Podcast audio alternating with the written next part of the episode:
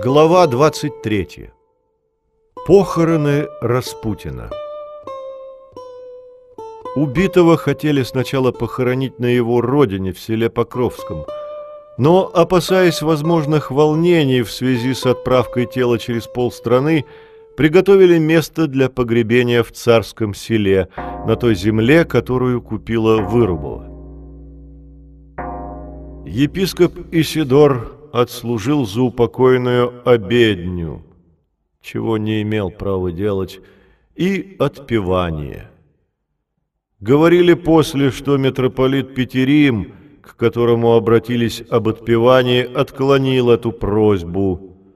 В те дни была пущена легенда, что при вскрытии и отпевании присутствовала императрица, что дошло и до английского посольства то была типичная очередная сплетня, направленная против императрицы, вспоминал Спиридович.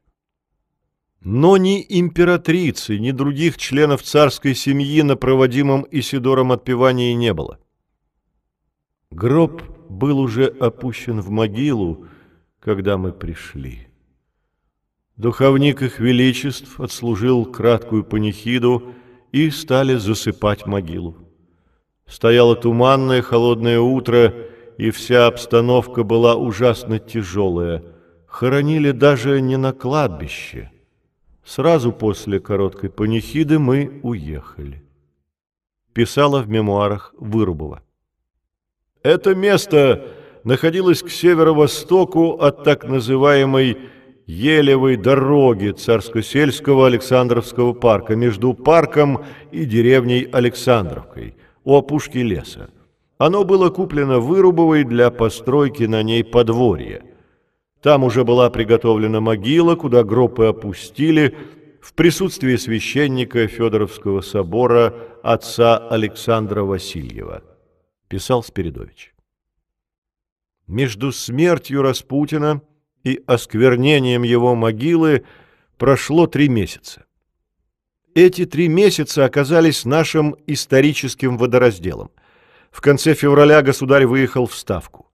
Императрица писала ему письма, призывала к твердости, вспоминая иногда и умершего Григория. «Носи его крест, если даже и неудобно, ради моего спокойствия». Последние строки были написаны 2 марта 1917 года. В тот же день на станции «Дно» последовало отречение от престола.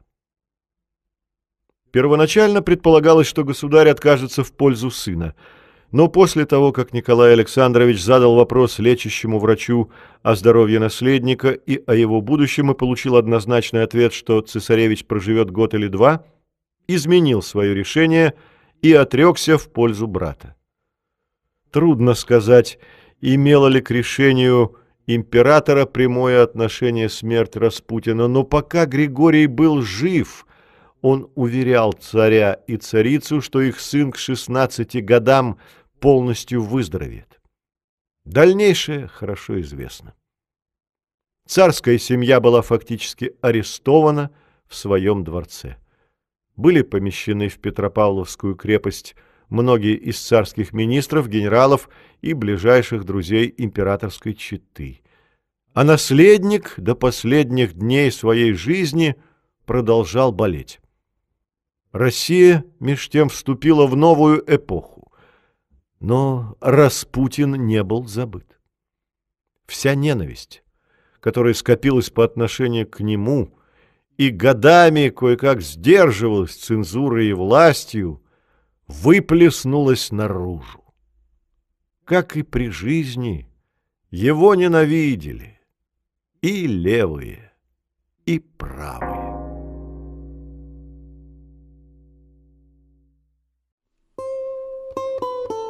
Мы, ниже подписавшиеся, ненавидели живого, не оставили в покое и мертвого.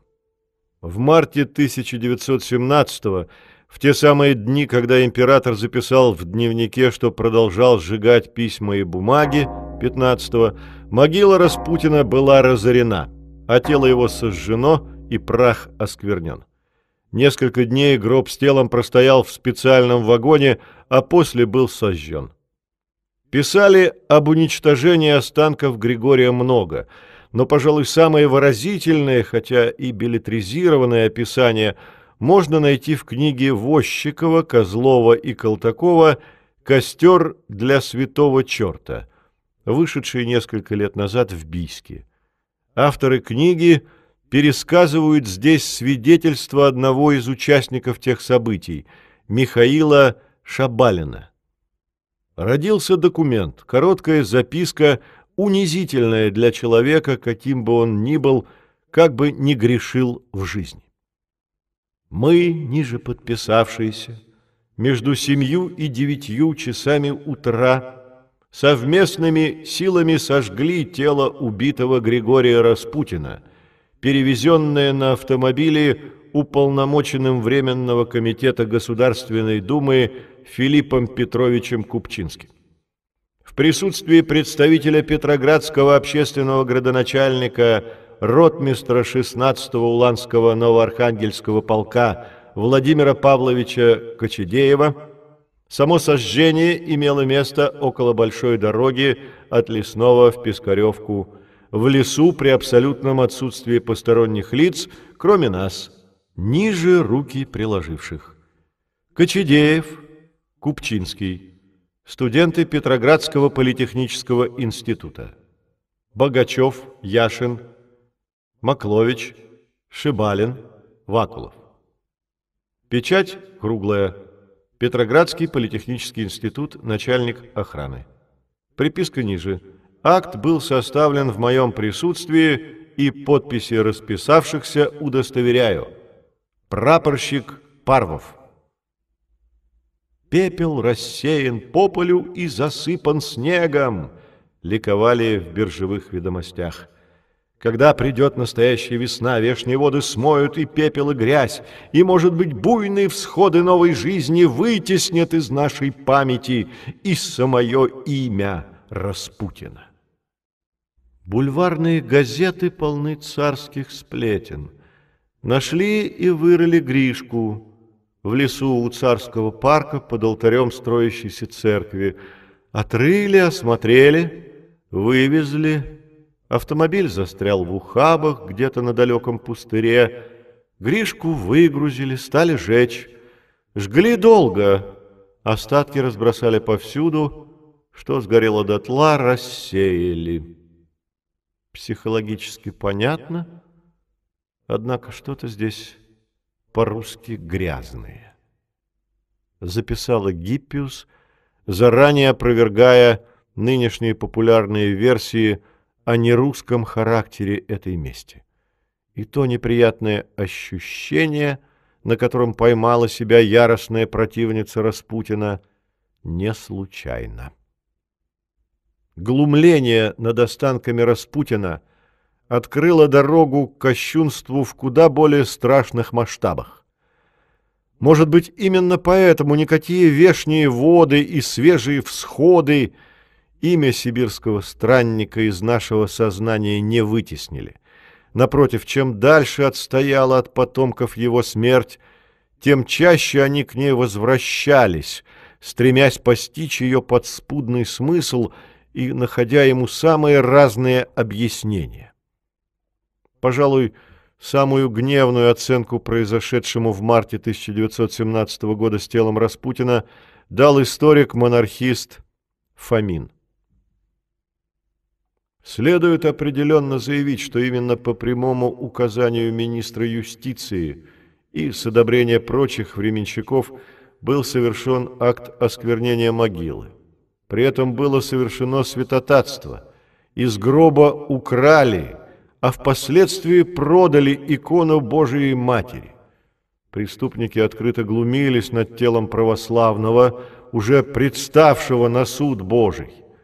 Наконец, тело кощунственно сожгли.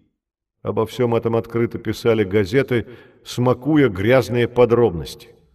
Все это великим постом и никаких протестов со стороны церковной иерархии.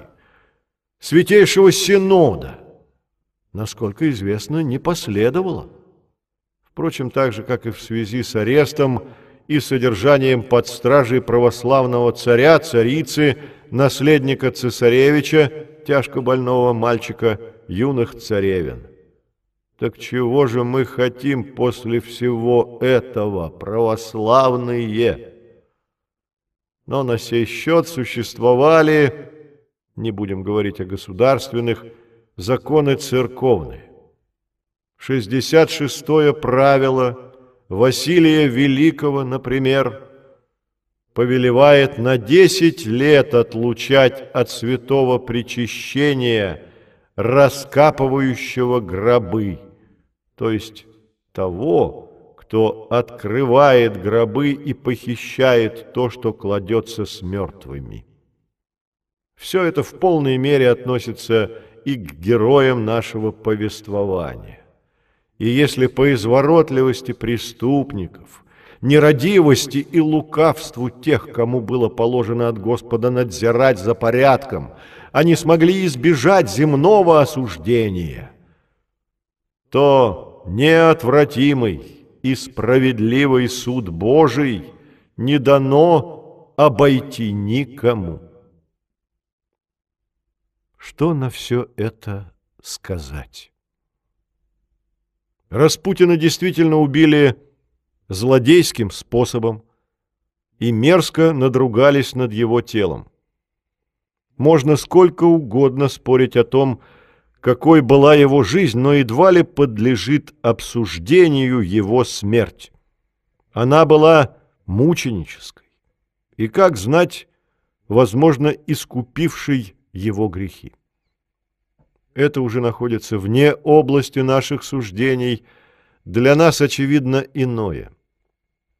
Убийство Григория Распутина в ряду многих других причин привело к падению монархии, которая, в свою очередь, открыла путь к разгулу великой русской смуты XX века, перекинувшейся на век XXI.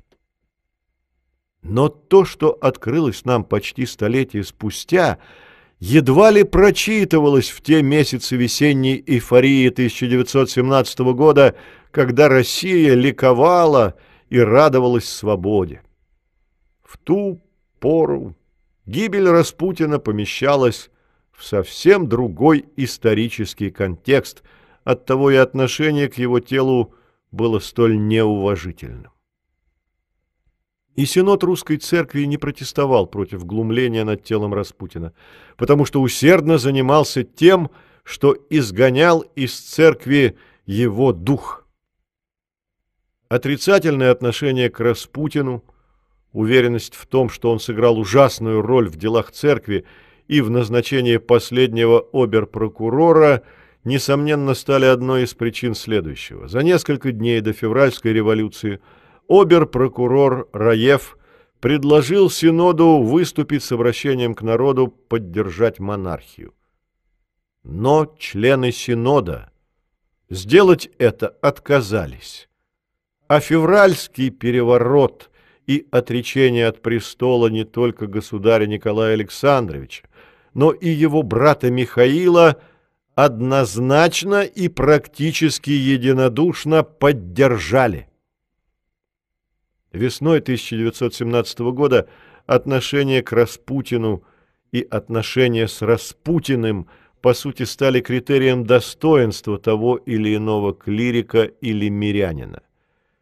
Когда на Поместном соборе 1917 года обсуждалась кандидатура московского митрополита, то опередил с колоссальным отрывом от многих архиереев Александр Дмитриевич Самарин, который не был не только епископом, но даже духовным лицом.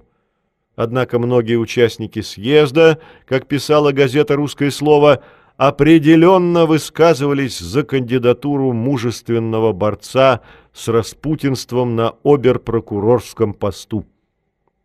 Точно так же протопресвитер Шавельский, исключительно благодаря своей антираспутинской позиции, стал в дальнейшем, равно как и Самарин, одним из 25 претендентов на звание патриарха. Были возвращены из ссылок епископ Гермоген и протеерей Востоков.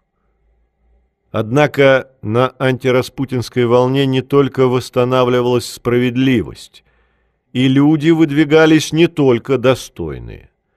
Одним из самых ужасных символов демократических преобразований в церкви весной 1917 года стал новый и последний в нашей церковной истории обер-прокурор Синода князь Львов.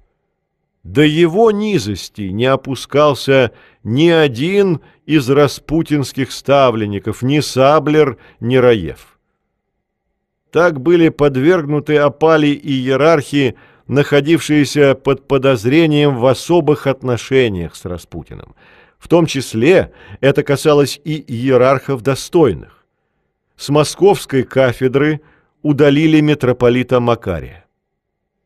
Митрополит Московский, бывший архиерей Тобольский Макарий, старец благочестивейшей жизни и миссионер Сибири, должен был уйти со своего поста, как человек, которому ставили в вину несопротивление Распутину, вспоминал митрополит Вениамин Фетченков.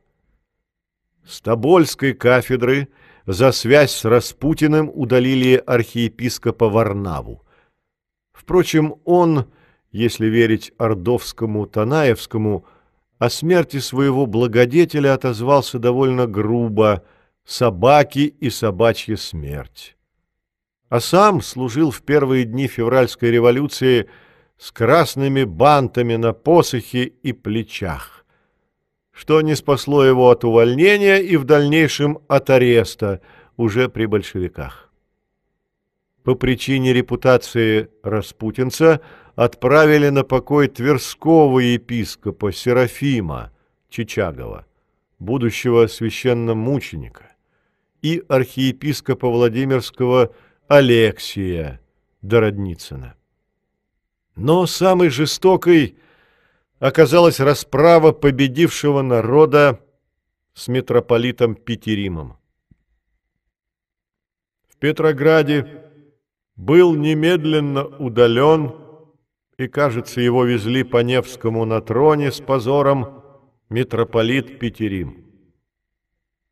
Дополнил это воспоминание митрополита Вениамина Святозарский в примечаниях к мемуарам владыки. Митрополита Петерима в полном святительском облачении посадили в разбитый автомобиль и с гиканьем и криками целый день возили по городу. Репетиция цареубийства. А между тем иные изобличители Петерима вели себя после революции едва ли более достойно, чем он. Даже если считать петроградского владыку распутинским ставленником. Историк Бабкин собрал партийные речи отдельных русских архиереев весной 1917 года. Вот что, например, говорил епископ Енисейский и Красноярский Никон – Бессонов на собрании кадетской партии 12 марта 1917 года, и в его речах мы встречаемся с хорошо знакомыми нам лицами – государем, государыней, Распутиным, Протопоповым, Милюковым. «Господа, я всегда уважал и уважаю английскую конституционную монархию – и считаю этот образ правления наилучшим, но не для нас, не для нашего государства. И потому я за Российскую Республику. Наши многие русские монархии, и особенно последний из них, Николай II со своей супругою Александрою, так унизили, так посрамили опозорили монархизм, что о монархии даже и конституционном у нас и речи быть не может. В то время как наши герои проливали свою драгоценную кровь за отчизну, в то время как все мы страдали и работали во благо нашей Родины, Ирод упивался вином, а Иродиада бесновалась, со своими Распутинами, Протопоповыми и другими присмыкателями и блудниками.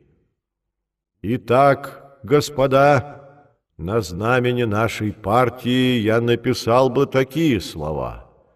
Полное доверие новому правительству, решительная победа над немцем, учредительное собрание и Великая Российская Республика.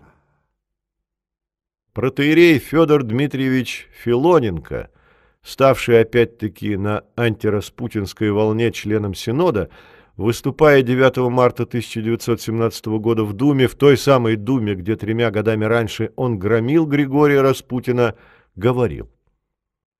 «Дорогие братья, темные силы цезарепапизма, державшие церковь Христову в тяжелых тисках гнета и насилия, рухнули.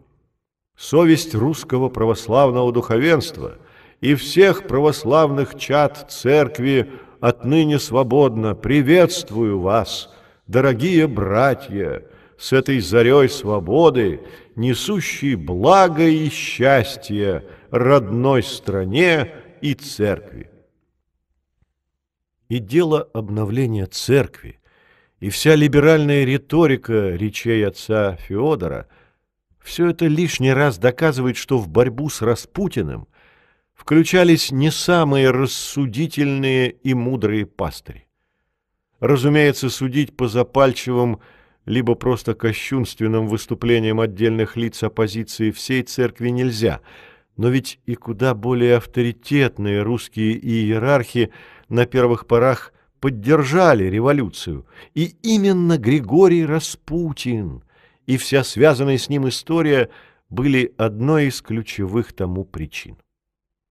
О пресловутом цезарепапизме – размышляли не только правящие архиереи, но и шире религиозно настроенная и религиозно задумывавшаяся интеллигенция. От чего рухнуло царское самодержавие в России? От того, что оно стало идолом для русского самодержца – говорил, выступая на заседании религиозно-философского общества в апреле 1917 года Евгений Трубецкой. Он поставил свою власть выше церкви, и в этом было самопревознесение и тяжкое оскорбление святыни. Он безгранично верил в субъективное откровение, сообщающееся ему, помазаннику Божию, или непосредственно, или через посланных ему Богом людей. Слепо верил в себя как орудие проведения.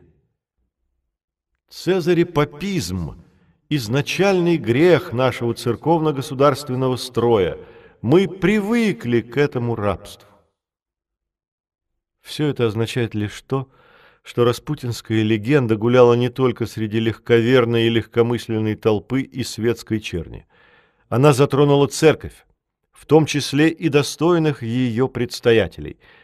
Но таковой была трагическая реальность нашей истории, которую нет нужды ни хулить, ни приукрашивать. Ее нужно принимать как данность, не забывая о том, что пастыри и архипастыри, более других пострадавшие от царского режима и, соответственно, от Григория Распутина, отнеслись к революции куда менее восторженно. Я не благословляю случившегося переворота, не праздную мнимой еще Пасхи, вернее же мучительной Голгофы, нашей многострадальной России и истрадавшегося душою духовенства и народа. Не лобызаю туманное и бурное лицо революции, ни в дружбу и единение с ней не вступаю, ибо ясно еще не знаю, кто и что она есть сегодня, и что она даст нашей Родине, особенно же Церкви Божией завтра. Говорил о наступившем времени свободы, освобожденный и получивший Тобольскую кафедру епископ Гермоген. Еще более резко высказался на Поместном соборе 1917-1918 годов протеерей Владимир Востоков. Собор должен сказать, что в феврале-марте произведен насильственный переворот, который для православного христианина есть клятва преступления, требующая очищения покаянием. Мы знали историческую идею, которая 600 лет растила могучую Россию, и эту-то идею в марте прошлого года одни затоптали, заплевали, другие ее не защищали. Нам нужно было тогда же возвысить голос против ложного пути, на который масонство бросило несчастную страну, но мы этого не сделали. И вот мы дожили до кровавого крещения. Будем умолять Его Всещедрого, да устроит сам Он власть и мир на земле нашей, да не оставит Он нас надолго без царя, как детей без матери. Да поможет Он нам, как триста лет назад нашим предкам, всем единодушно и воодушевленно получить родного царя, от него всеблагого промыслителя. Призывал епископ Пермский Андроник. Но до этого времени Россия пока что не дожила. Эпилог Судьбы Земной путь Григория Ефимовича Распутина Нового завершился. Тело его было сожжено, и прах развеян по ветру. Но распутинская легенда продолжала жить. Об этой посмертной легенде – можно было бы написать еще одну книгу. Написать о тех мемуарах, действительных и фальсифицированных, которые появились на свет после 17 декабря 1916 года, о книгах, фильмах, спектаклях, которые создавались и продолжают создаваться по всему миру. О стихах, поэмах, судебных процессах, исках, тиражах, песнях популярных рок-групп. Но это будет другая книга. А в этой, завершив повествование о судьбе Распутина, остается рассказать об остальных ее героях. Тех, кто Распутина любил или ненавидел, кто с ним боролся или обращался к нему за помощью, пытался использовать его в своих интересах или верой и правдой ему служил.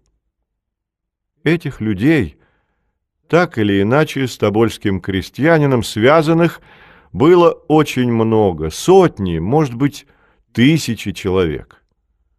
Судьбы одних из них известны очень хорошо, судьбы других гораздо хуже. Царская семья, ее последний путь знают сегодня все. Был ли в решении Керенского отправить семью отрекшегося от престола русского царя в родные края Григория Распутина некий умысел, или это простое совпадение, доподлинно неизвестно. Да, наверное, не столь важно. Существует легенда, что Распутин предсказывал государю этот путь и говорил, что Николай обязательно увидит его родину. Выехав 14 августа в 6 часов утра, 17 вечером мы прибыли в Тюмень, на станцию железной дороги, наиболее приближенную к Тобольску. Через несколько часов после этого мы грузились на пароход «Русь». На другой день мы плыли мимо деревни, места рождения Распутина, и семья, собравшаяся на мостике, могла созерцать дом старца, который ярко выделялся посреди исп. Это событие не было для них неожиданностью, так как Распутин это предсказал, и это стечение обстоятельств, казалось, еще раз подтверждало его пророческие слова. Писал в мемуарах Пьер Жильяр. Семь месяцев жизни в доме Тобольского губернатора, безропотное ожидание своей участи, домашние уроки детям, чтение книг, молитвы, нечастое посещение церковных служб, смена времен года и смена властей. И горькие записи в дневнике маленького цесаревича, к которому вернулась его болезнь. Весь день прошел, как вчера. 22 градуса мороза, ураган. Все так же скучно. Днем вертел маленькую палочку в руке, смотрел, как папа работал на крыше, счищал снег, и как носят дрова в дом. Скука. Тринадцатилетний мальчик тяготился этим заточением едва ли не более всех. В апреле 1918 года царская семья была разделена. Государь с государыней были вывезены из Тобольска раньше, а дети и слуги присоединились к ним позднее. 22 мая, в день Николая Чудотворца, их увидела на пристани в Тюмени Матрена Распутина. Комендант Ипатьевского дома Юровский в своей записке о расстреле царской семьи и сокрытии трупов указывал на то, что на шее у каждой из девиц оказался портрет Распутина с текстом его молитвы, зашитые в ладанку. Это обстоятельство уже в наши дни было подхвачено сторонниками Распутина как еще одно доказательство его святости. Перед миллионами русских верующих во всей своей неприкрытой остроте встал вопрос о том, как совместить в сознании образ вечно пьяного и похабного мужика и царственных мучеников, принявших смерть с образками и молитвой этого пьяницы, спрятанными у самого сердца.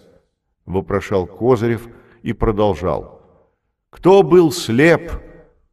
Они непорочные, мужественные, прекрасные, или мы? Вот центральный пункт всех споров о Распутине. Вопрос может быть и резонный, но следует заметить, что фраза о портрете Распутина была, во-первых, вписана в машинопись от руки, а во-вторых, версий воспоминаний Юровского существует по крайней мере пять. В других материалах, например, в выступлении Юровского в феврале 1934 года на совещании старых большевиков по вопросу о пребывании Романовых на Урале, о ладанках с портретами и молитвами Распутина ничего не говорится. Поэтому нельзя исключить, что эта фраза была специально вставлена с тем, чтобы через Распутина лишний раз дискредитировать царскую семью. Способ, вольно или невольно широко используемый и поныне в том числе и теми, кто искренне желает послужить памяти о семье страстотерпцев, а на деле их только дискредитирует. Весной 1917 года фактически именно за связь с Распутиным было арестовано довольно много людей. Вырубова, Лохтина, Хвостов, Белецкий, Протопопов, Штюрмер – Горемыкин, Комиссаров, Воейков, Андроников. Материалы этого следствия, озаглавленные «Падение царского режима», частично были опубликованы в 1924-1927 годах под редакцией Павла Щеголева. Вышло семь томов. Их иногда называют сфальсифицированными – подобно тому, как был сфальсифицирован Щеголевым же при участии Алексея Толстого дневник Анны Вырубовой. Ссылаются при этом на воспоминания одного из членов комиссии Романова. Романов советовал относиться к записям с сугубой осторожностью, так как они никем не подписывались, обвиняемым не предъявлялись и редактировались четырьмя литераторами, в числе которых был и Блок, певец большевизма. Утверждает Фомин. На первый взгляд это замечание может показаться резонным, но вот что обращает на себя внимание. Вырубова, как известно, сразу же все эти люди вели себя на следствие очень по-разному. Одни раскаивались в связях с Распутиным, другие приписывали себе заслуги по борьбе с ним, третьи его роль всячески преуменьшали, четвертые ее выпячивали, но говорили о Распутине почти все. Вольно или невольно, сибирский крестьянин оказался в материалах следствия главным действующим лицом, и речь о нем заходила чаще, чем о ком бы то ни было. Особую готовность сотрудничать с комиссией и именно в связи с личностью Распутина проявил Белецкий, чьи письменные показания заняли сотни страниц. Вчера в третий раз Белецкий в крепости растекался в разоблачениях тайн того искусства, магом которого он был, так что и в понедельник мы будем опять его слушать. Он уже надоел, до того услужлив и словоохотлив. Писал в письме матери Александр Блок, назначенный секретарем комиссии. Бывший министр внутренних дел Хвостов рассказывал о своей борьбе с сибирским крестьянином и попытках его физически уничтожить. Последний царский министр Протопопов – в числе прочего утверждал, что Распутин возил царице и Вырубовой деньги, причем фальшивые, которые он берет за свои хлопоты о делах и наградах с разных людей. Другие свидетели – Моносевич Мануилов, Андроников, Комиссаров – почти все так или иначе пытались демонизировать либо самого Распутина, либо режим, которому были призваны служить.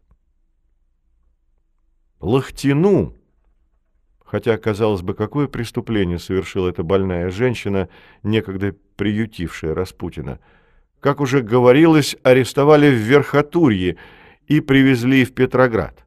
На вопрос следователя «Вы к Распутину как относитесь, хорошо или нет?» Лохтина коротко ответила «Он меня исцелил» и добавила, что считает его старцем, который опытом прошел всю жизнь и достиг всех христианских добродетелей. Ни на какие провокации и уловки следствия, в отличие от многих обвиняемых и свидетелей, она не поддалась. Но, пожалуй, больше других пришлось хлебнуть в заключении Анне Александровне Вырубовой, чья судьба стала и самой драматической. Рассказывает Аня все о своих последних несчастьях, о крепости, об издевательствах в тюрьме. Сколько раз Господь спасал от солдат, сама не вспомню как. Вид у нее, может быть, по привычке делано искренний, делано детский. Так насмешливо писала о Вырубовой, Зинаида Гиппиус и еще более резко, с ненавистью, отзывалась о ней в дневнике. А между тем, не приведи Господь было пережить Гиппиус то, что выпало в тюрьме на долю ближайшей подруги императрицы. Ее считали развратной женщиной и любовницей Распутина. Видевший ее в камере Александр Блок – называл ее бранными словами. Эта блаженная потаскушка и дура сидела со своими костылями на кровати. Ей 32 года, она могла бы быть даже красивой, но в ней есть что-то ужасное, писал он матери. Вырубова была предана императрице всю свою долгую жизнь. После освобождения из-под следствия она продолжала поддерживать отношения с царской семьей, состояла в переписке с государыней, еще несколько раз арестовывалась, на сей раз уже большевиками. Потом, при довольно странных обстоятельствах, обрела свободу жила в Петрограде на нелегальном положении и в декабре 1920 года бежала в Финляндию, где в 1923 году в Смоленском скиту Валаамского монастыря приняла постриг с именем Марии во имя святой равноапостольной Марии Магдалины. По состоянию здоровья ни в какую обитель – Вырубова не поступила и оставалась монахиней в миру. Долгое время она проживала в Выборге, почти ни с кем из соотечественников не общаясь, но изредка водя знакомство с фельдмаршалом Маннергеймом, с которым познакомился еще в 1908 году, когда Маннергейм был полковником царской армии. Между Вырубовой и Маннергеймом велась переписка – Несколько раз они встречались, хотя общение это носило скорее вынужденный характер. Вырубова сильно бедствовала и просила у Маннергейма вспомоществования. Фельдмаршалу же было интересно узнать то же, что и всем, о Распутине. После финской кампании Вырубова перебралась в Хельсинки. Умерла 20 июля 1964 года в возрасте 80 лет. Она оставила воспоминания, более известные, ранние, опубликованные в 1922 году в Париже и с тех пор не раз переизданные, и менее известные, относящиеся к концу 30-х годов. Определенные акценты в оценке событий прошлого в этих текстах менялись – но так или иначе в памяти Вырубовой все дышало любовью к царской семье и печалью в связи с ее участью.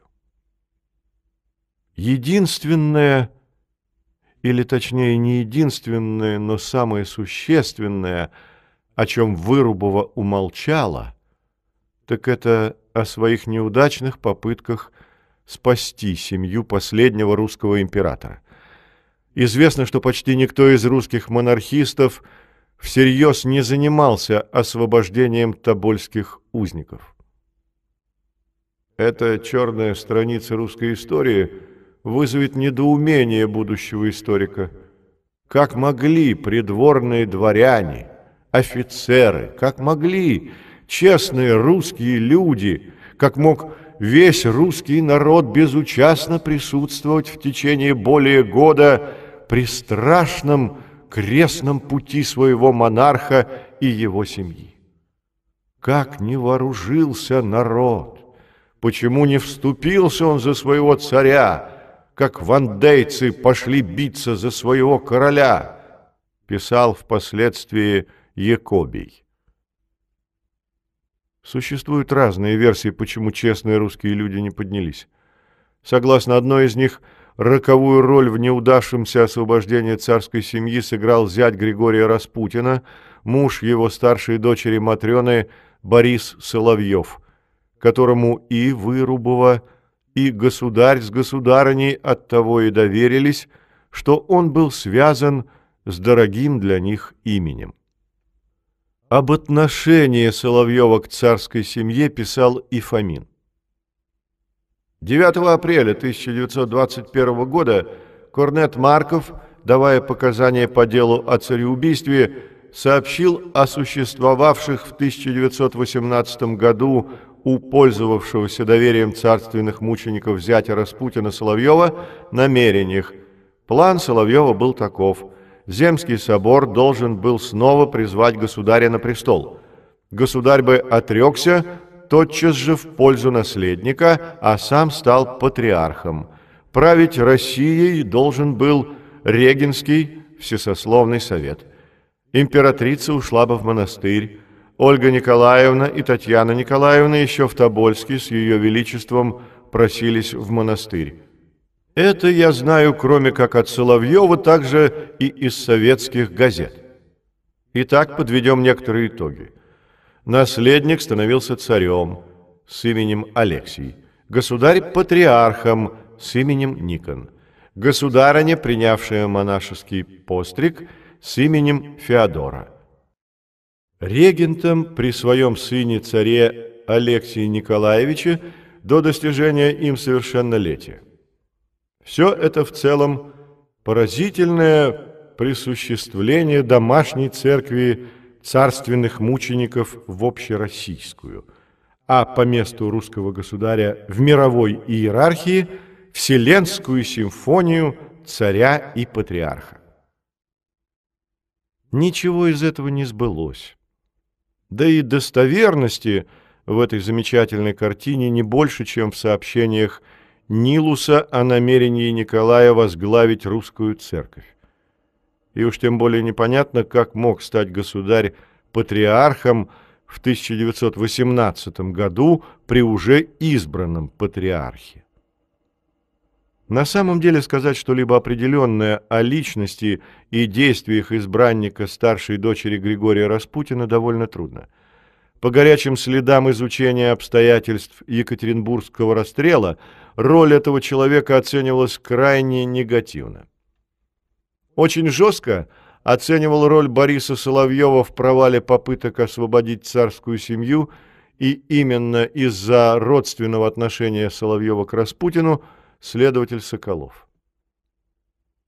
Соколов опросил нескольких свидетелей, причастных к попыткам освободить царскую семью, и все они указали на предательскую роль Бориса Соловьева, а также связанного с ним Маркова. В связи с этим следователь пришел к выводу о том, что Соловьев своей деятельностью в пределах Тобольской губернии пресекал попытки лиц имевших целью спасения жизни августейшей семьи, причем заведомо ложно уверял государыню-императрицу в существовании организации из офицеров, возглавляемой им Соловьевым, и имевшей в виду спасение августейшей семьи. Николай Алексеевич Соколов умер в местечке Сальсбери во Франции от разрыва сердца Иногда пишут, что смерть его последовала при невыясненных обстоятельствах в 1924 году, так и не увидев своего труда опубликованным. Борис Соловьев, которого Соколов допрашивал в Чите и безуспешно пытался привлечь к ответственности, скончался в 1926 году в полной нищете в Париже а Марков опубликовал в Вене год спустя после его смерти книгу «Покинутая царская семья», где Соловьев выведен в облике довольно странном, но все же отнюдь не в роли германского либо большевистского агента, каким его рисовал, опираясь на показания свидетелей, Соколов. Прозрение, скорбь, покаяние и, наконец, прославление царственных мучеников, все это пришло много позднее. И вместе с этим встал вопрос, как соединить их святость с той странной и темной ролью, которую Распутин в их судьбе и в судьбе всей страны сыграл. Русская эмиграция, равно как и советская историография от Валентина Пикуля до Марка Касвинова, в этом пункте – поразительно сходились и ставили царской семье в вину ее связь с сибирским крестьянином. В эмиграции писали о том, как распутинщина убила душу монархии и намекали на то, как где слабоволие государя и болезненность государыни привели к надругательству над русской служилой честью. Наконец, предавались описанию того, как солдатский сапог растоптал монархию. Эта традиция жива и поныне, но еще в 1939 году ни аристократам, не думским деятелем, не царедворцем, а заключенным, убежавшим из советского лагеря, были написаны, пожалуй, самые лучшие строки о Григории Распутине и царской семье. По холливудскому сценарию выходит так, что и империю, и монархию погубил де пьяный мужик. Распутинская борода, а также и прочие вторичные и первичные признаки таинственного старца заслонили собою и историю России, и преступление правящего слоя, и военный разгром, и тяжкую внутреннюю борьбу, и безлюдье, и бесчестность все заслонили. Осталась одна пьяная борода, решившая судьбы России. Чем же не Холливуд? Это представление насквозь лживо.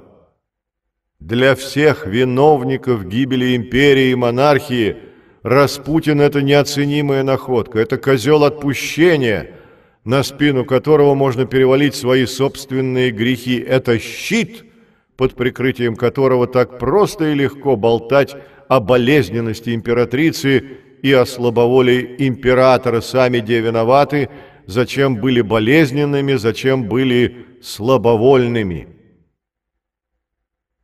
Под этими строками Ивана Лукьяновича Солоневича подписался бы сегодня, пожалуй, любой из монархистов.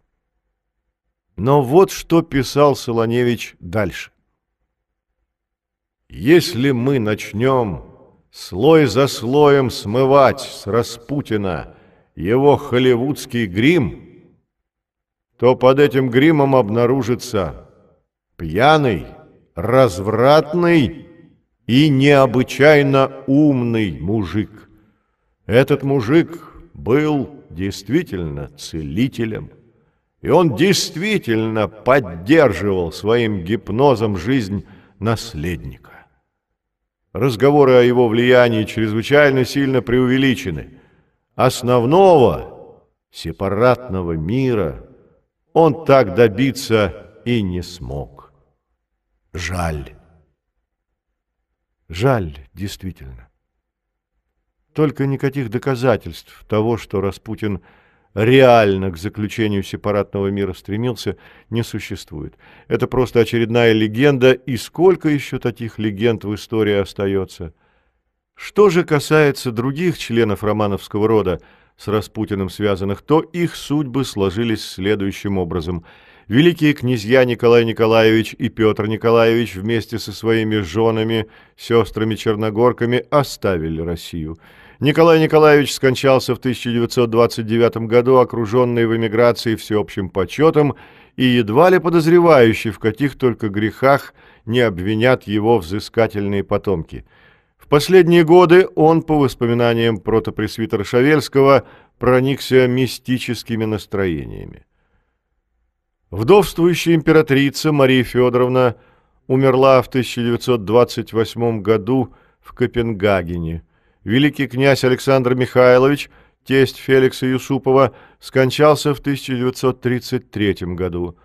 Сестра государя, великая княгиня Ольга Николаевна, умерла в Канаде в 1960 году, надиктовав свои воспоминания журналисту Иену Ворису. Участник убийства Распутина великий князь Дмитрий Павлович в 1942 Никаких мемуаров после себя он не оставил, но известны его письма отцу, где он пишет об убийстве Распутина так, как о патриотическом акте. Отец Дмитрия, великий князь Павел Александрович, был расстрелян большевиками в Петропавловской крепости в 1919 году. Вместе с ним казнили великого князя Николая Михайловича, того самого, который написал письмо о Распутине, так возмутившее государыню, и которому император приказал вскоре после убийства Григория отправиться в свое имение. В 1918 году были сброшены в шахту и умерли в страшных муках убежденная противница Распутина, великая княгиня Елизавета Федоровна, ее келейница Варвара и с ними еще несколько великих князей. Первый подвели к шахте великую княгиню Елизавету Федоровну и, столкнув ее в шахту, услышали, как она продолжительное время барахтается в воде. Вспоминал, как происходила казнь один из убийц, Василий Рябов. За ней столкнули и ее келейницу Варвару. Тоже услышали всплески воды и потом голоса двух женщин. Нам стало ясно, что великая княгиня, выбравшись из воды, вытащила и свою келейницу. Но другого выхода у нас не было, и мы одного за другим столкнули и всех мужчин. Никто из них, должно быть, не утонул и не захлебнулся в воде, так как немного времени спустя можно было услышать чуть ли не все их голоса. Тогда я бросил гранату. Граната взорвалась, и все смолкло, но ненадолго. Мы решили немного подождать и проверить, погибли ли они или нет. Через некоторое время мы опять услышали разговор и чуть слышный стон. Я снова бросил гранату. И что вы думаете? Из-под земли мы услышали пение. Жуть охватила меня. Они пели молитву «Спаси, Господи, люди Твоя». Гранат больше не было. Оставлять дело незавершенным было нельзя. Мы решили завалить шахту сухим хворостом, валежником и поджечь. Сквозь густой дым еще некоторое время пробивалось наверх их молитвенное пение. Мученическую кончину приняли и многие православные архиереи и клирики – так или иначе проявивший себя в истории с Распутиным. Был расстрелян архиепископ Никон Рождественский, выступавший против имяславцев и Распутина. С особой жестокостью расправился восставший народ с противником Распутина, ныне канонизированным церковью митрополитом Владимиром Богоявленским. Расстреляли ходила легенда, что умучили, посадив на кол, епископа Исидора, отпевавшего царского друга. Так мученическая смерть объединяла тех, кто носил прозвище распутинцев, с теми, кто выступал при жизни против Григория, тех, кого при жизни считали святыми, с теми, кто вошел в историю с клеймом грешников. В том же 1918 году был казнен священник, философ Арнацкий, опубликовавший в 1914 году статью о Распутине и Иоанне Кронштадтском. В Петрограде был расстрелян духовник царской семьи отец Александр Васильев. В Тобольске жестоко расправились с епископом Гермогеном, некогда, в отличие от отца Васильева, попытавшимся раскрыть глаза государю и государыне на Распутина, принявшим из-за Распутина столько невзгод и долгие годы вызывавшим неудовольствие у императрицы. Отношение ее к Гермогену изменилось только тогда, когда она сама оказалась в заточении, а святитель выполнял свой пасторский долг. Гермоген — каждый день служит молебен у себя для папы и мамы. Очень за них. Много удивительного, странного, писала она Вырубовой. Епископ за нас, и патриарх в Москве тоже, и большая часть духовенства. О настроениях патриарха и духовенства Александре Федоровне могло быть известно от самого Гермогена, который осенью 1917 года ездил в Москву на выборы патриарха. Но ни глава церкви, ни духовенство не смогли ничего изменить ни в ее судьбе, ни в судьбе одного из самых твердых и верных русских епископов. В 1918 году по благословению патриарха Тихона владыка Гермоген совершил крестный ход вокруг Тобольского Кремля и специально остановился возле губернаторского дома, где жила семья императора. Этого ему не простили. На Страстной неделе 1918 года Гермоген был арестован и отправлен в Екатеринбург, а в июне епископа живьем сбросили с парохода в реку Туру. Его тело нашли на берегу и похоронили в Покровском, около той церкви, которую некогда строили на деньги, собранные Григорием Распутиным. Нашли в воде его обмотанного веревками, с руками связанными назад. Мучили, говорят, его бедного страшно. Ах, какие мерзавцы большевики! Не лучше бы им и не хуже. Господи, накажи их!» Записала в эти дни в дневнике Матрена Распутина. «Как жутко проходить мимо церкви, в особенности вечером идешь, темно-темно, и ни одного человека нет на улице, вся деревня спит. Видишь, в церковной ограде горит свеча, дьякон читает всю ночь Евангелие у епископа Гермогена на могиле. Были расстреляны и два других врага Распутина – журналист Меньшиков и епископ Пермский Андроник. Последнего большевики заставили выкопать самому себе могилу и, присыпав его землей, застрелили. В 1918 году расстреляли протеерея Иоанна Восторгова и нескольких крупных чиновников.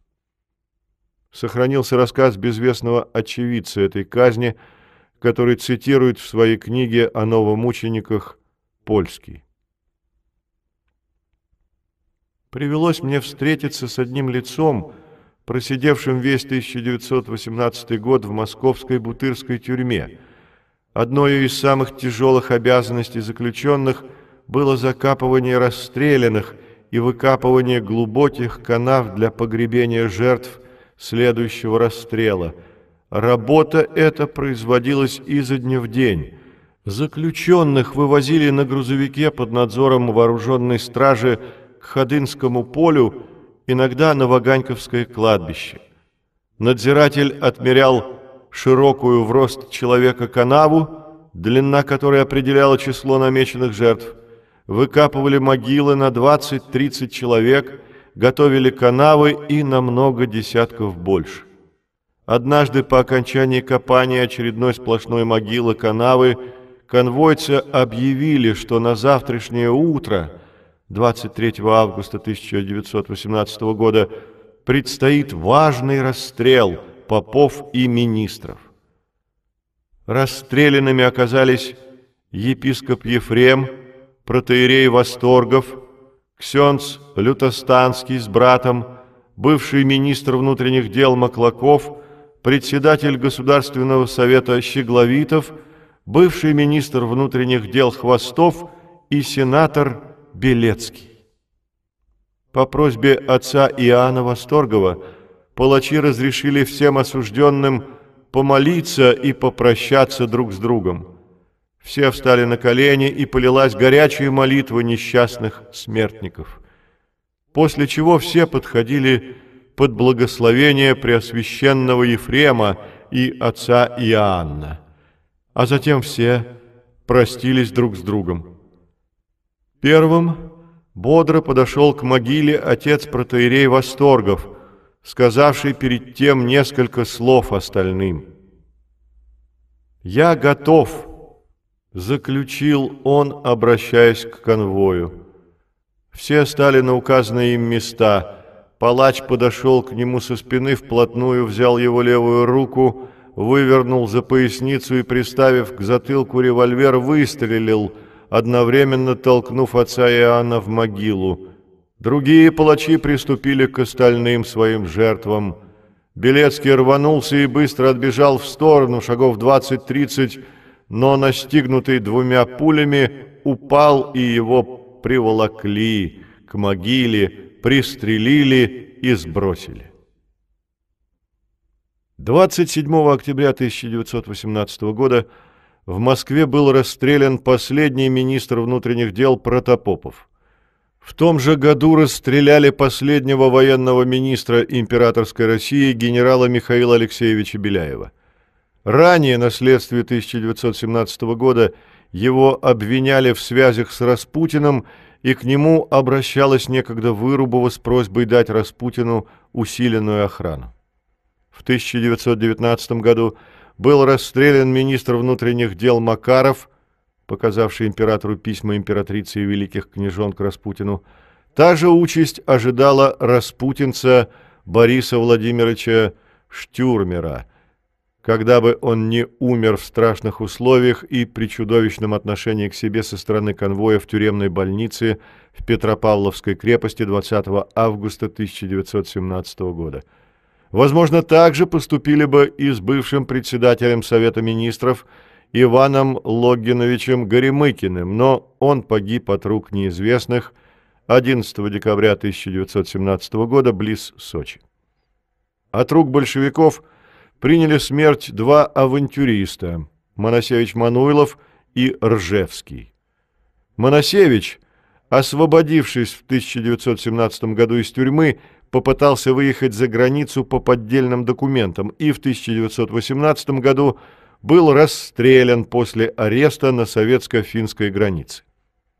20 февраля 1919 года тело Ржевского-Раевского с 15 пулями было найдено на улице в Одессе.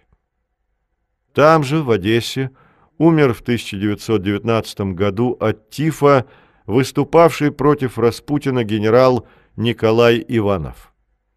Врач Петр Бадмаев – после года заключения в тюрьме вышел на свободу и в 1920 году умер.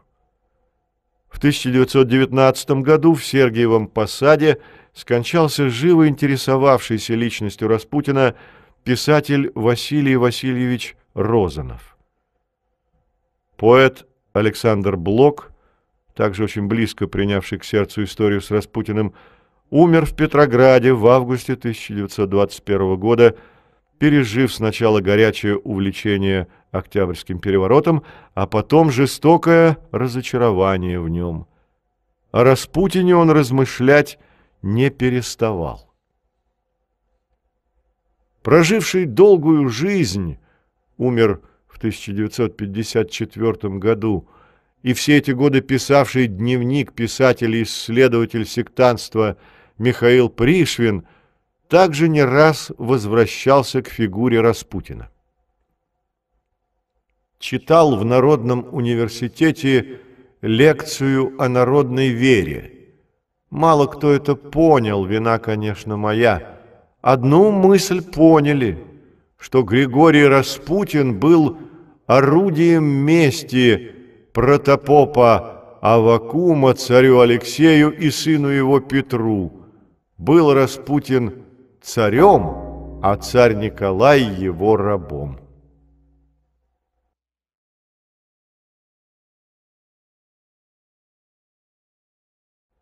Безнадежно глубоко, хотя формально несознательно, воспринял народ связь православия и самодержавия.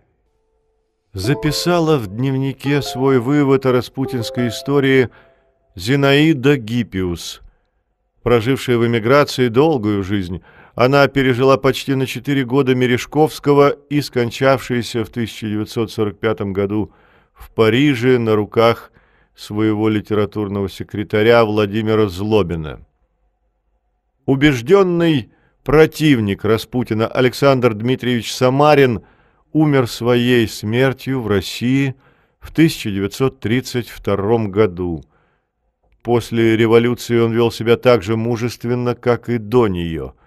Этот момент принципиальный, поскольку бытует точка зрения, что все противники Распутина оказались людьми недостойными, предали царя, родину, веру.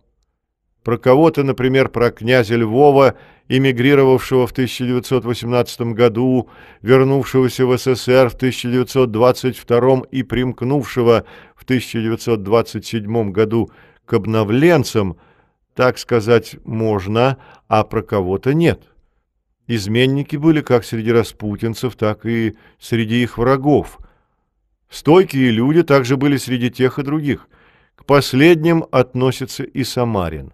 Как бы ни пытались его опорочить современные монархисты на том основании, что обер-прокурор Синода был слишком независим в отношениях с государем и крайне резко выступал против Распутина и епископа Варнавы, а после революции выдвигался на московскую кафедру.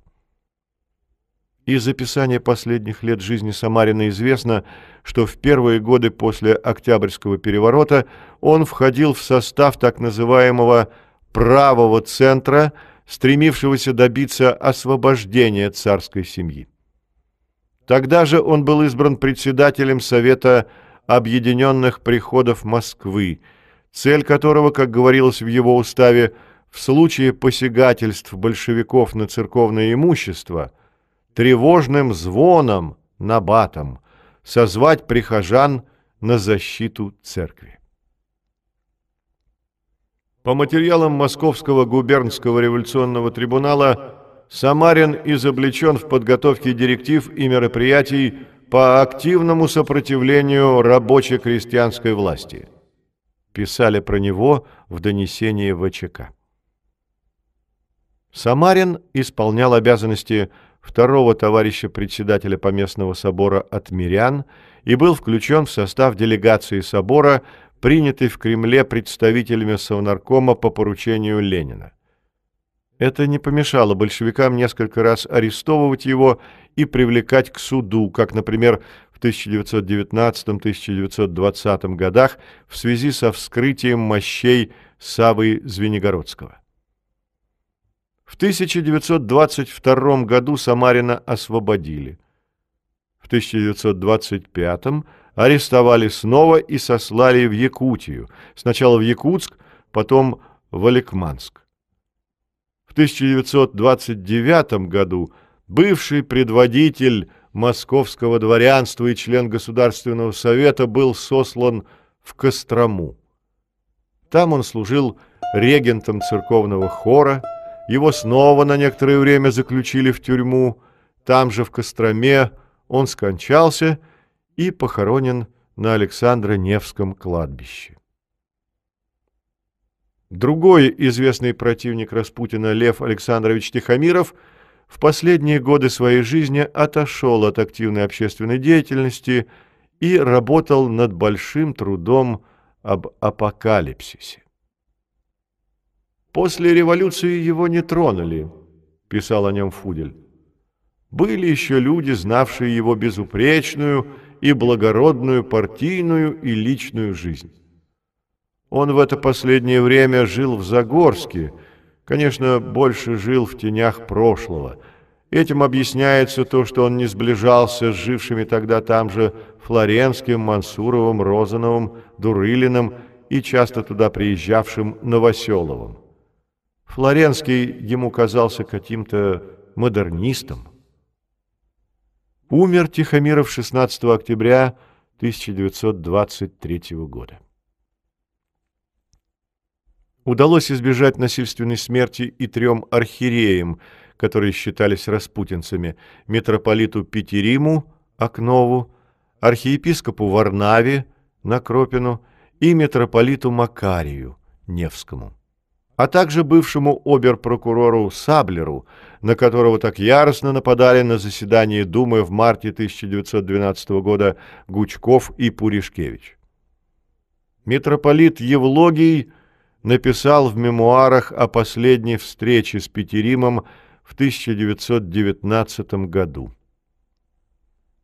«Однажды зашел я в архиерейский дом, сидим мы, раздумываем о положении дел, и вдруг входит старик в мещанской чуйке, в шапке, изнуренный, измученный, по виду странник.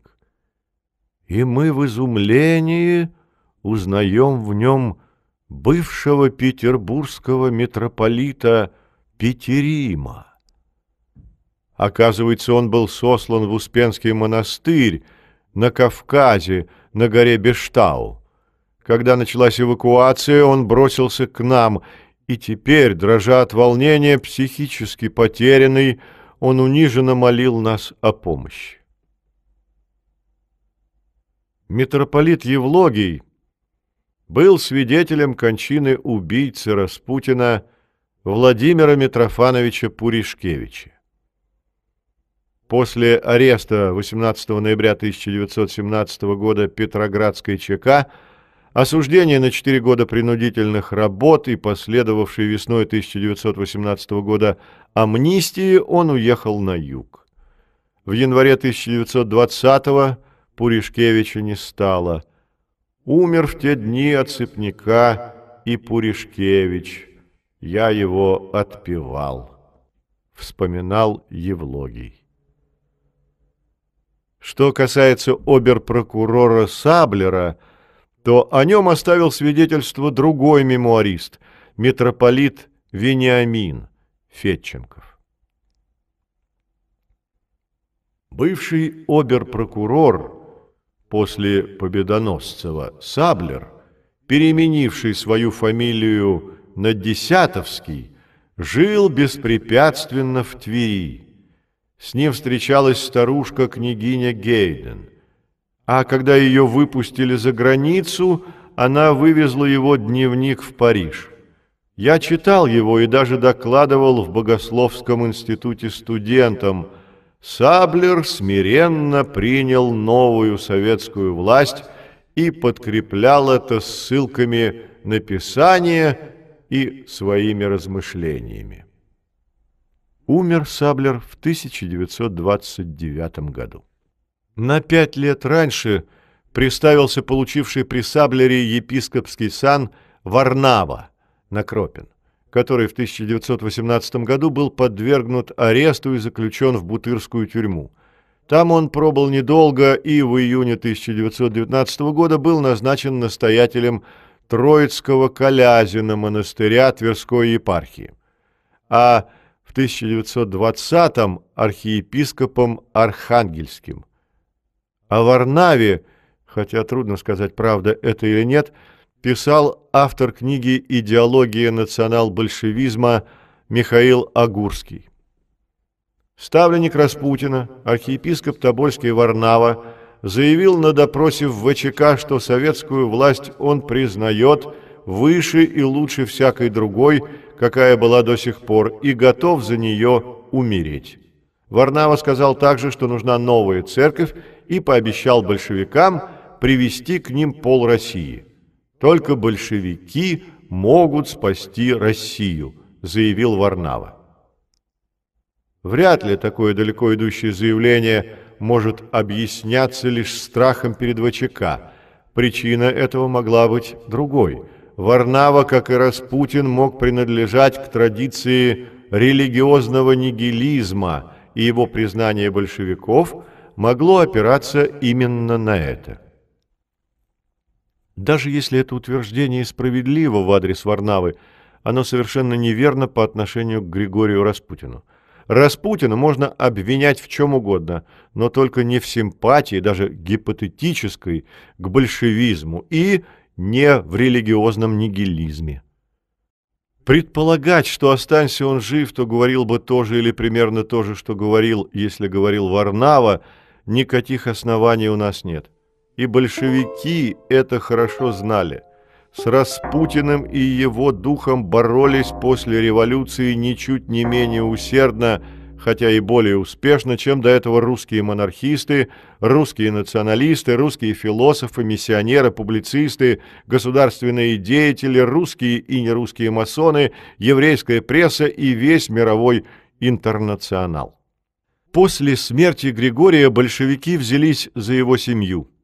Удалось спастись только старшей дочери Матрёне, хотя и ее судьбу трудно назвать счастливой – Осенью 1917 года Матрена, помня желание отца и государыни, как говорила она на следствии, вышла замуж за поручика Соловьева. Брак оказался неудачным. «Недаром, дорогой мой отец, сказал, ну, матрешка, ты у меня злосчастная», — писала она в дневнике. Потом случилась темная история с участием ее мужа в неудавшейся попытке освобождения царской семьи. В декабре 1919 года Матрёну арестовали в Чите, ее допрашивал следователь Соколов, но вынужден был дочь Распутина освободить ввиду того, что за нее вступилась любовница атамана Семенова. Единственное, что удалось Соколову, забрать дневники Матрёны, частично им процитированные в своей книге, а ныне полностью опубликованные. В этих искренних, простодушных записках Матрёна предстает как любящая дочь, тоскующая о своем убиенном отце. После окончания гражданской войны Матрена с мужем и двумя маленькими дочерьми уехала в Европу, а потом перебралась в Америку. Работала укротительницей тигров, писала мемуары, судилась с Юсуповым и умерла в 1977 году в Калифорнии от сердечного приступа на 80-м году жизни. У нее остались внуки, которые по сей день проживают на Западе и своим родством с Распутиным гордятся. Тем представителям распутинского рода, кто после революции остался в России, скрыть свою родословную не удалось. И, быть может, поэтому их жизнь оказалась много короче, и потомков они не оставили. У вдовы Распутина Просковьи Федоровны новые власти отняли дом и почти все ее имущество. В конце 1920-х годов она, ее сын Дмитрий и невестка с маленькой дочкой были сосланы в Абдорск, как спецпереселенцы, строить Салихардский рыбоконсервный завод.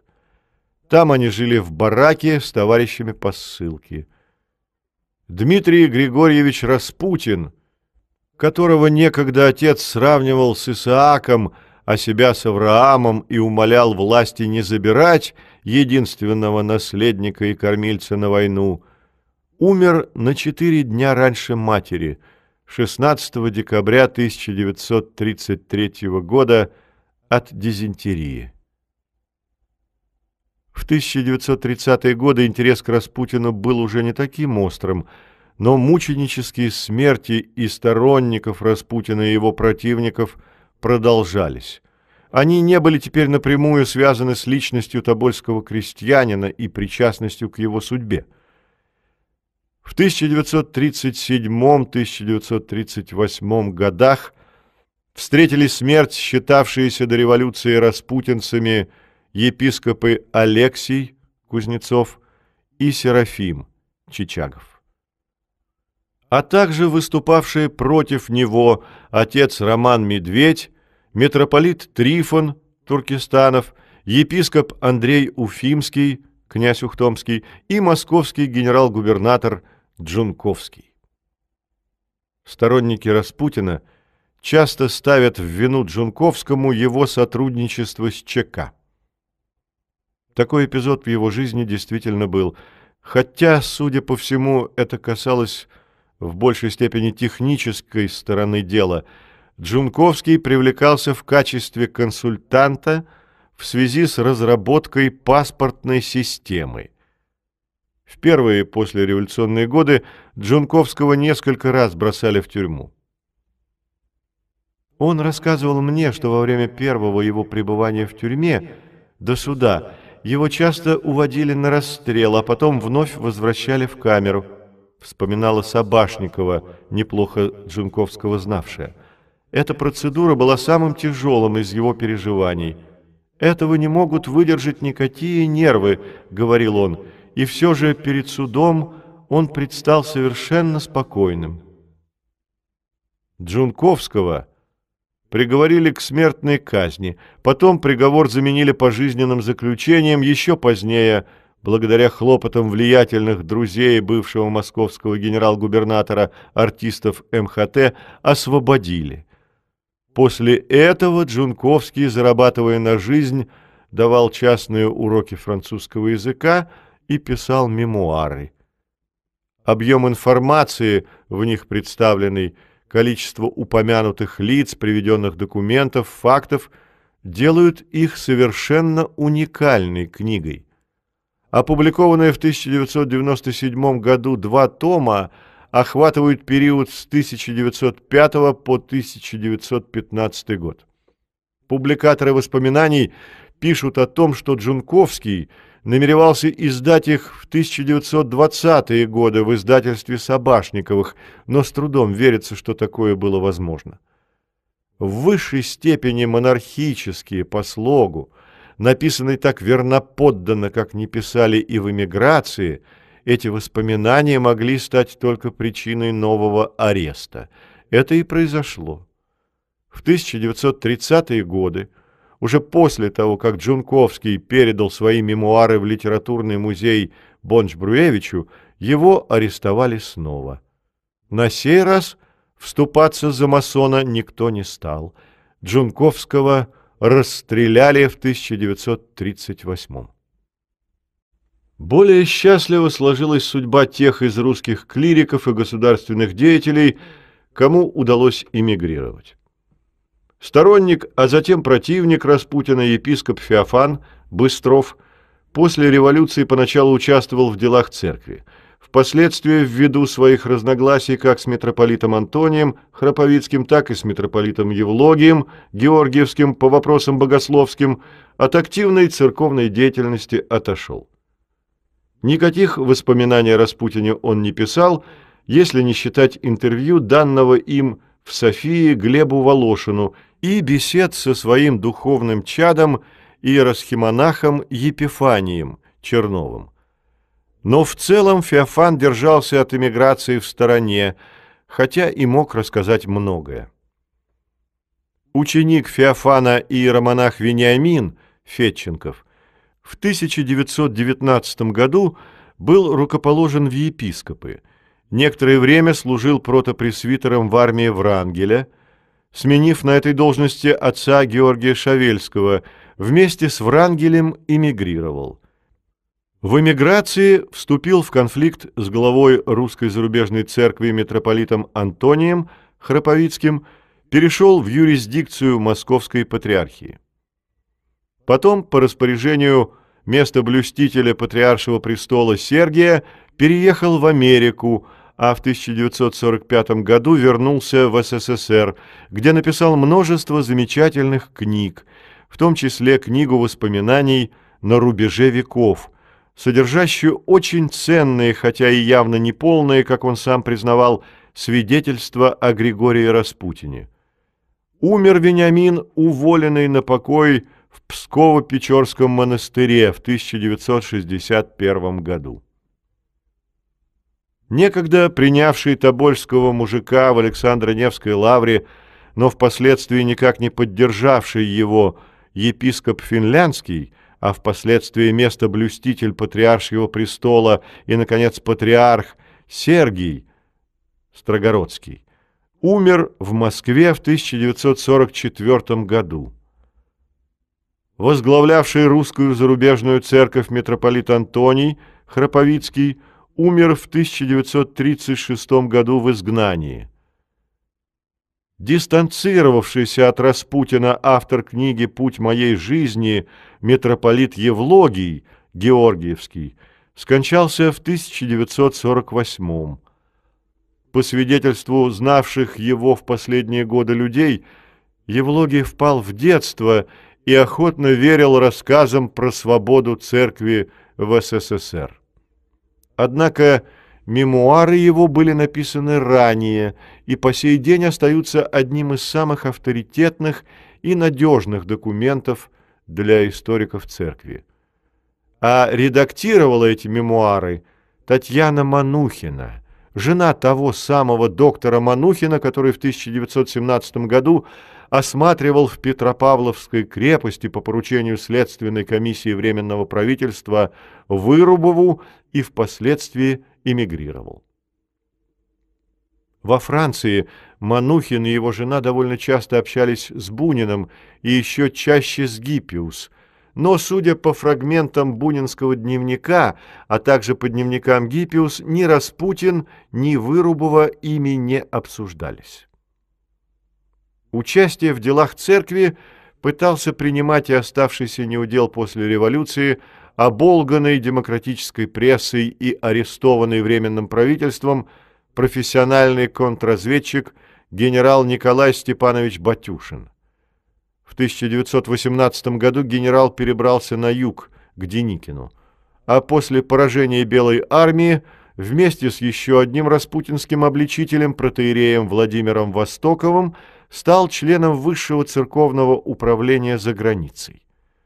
Батюшин был единственным представителем мирян, а Востоков – белого духовенства, и нет сомнений, что выбор этих кандидатур был продиктован их заслугами в борьбе с темными силами.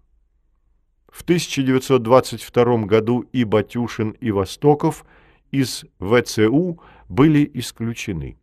В дальнейшем они совместно выступали против вредной деятельности Союза христианской молодежи, подозревая его в масонской принадлежности, в чем их поддержал епископ Феофан Быстров. Призывы генерала и отца Востокова не нашли поддержки ни у митрополита Евлогия Георгиевского, ни у Антония Храповицкого. О яростной антимасонской позиции отца Востокова писал в своих мемуарах и протопресвитер Шавельский. Много шуму внес в собор священник Востоков, начавший обвинять и духовенство, и собор, и даже патриарха в ничего не делании и теплохладности. Он настаивал, чтобы церковь выступила открыто и резко против жидов и масонов с лозунгом «За веру и царя». Этот, несомненно, одаренный словом иерей всегда отличался бестактностью, резкостью, часто неуместную прямолинейностью.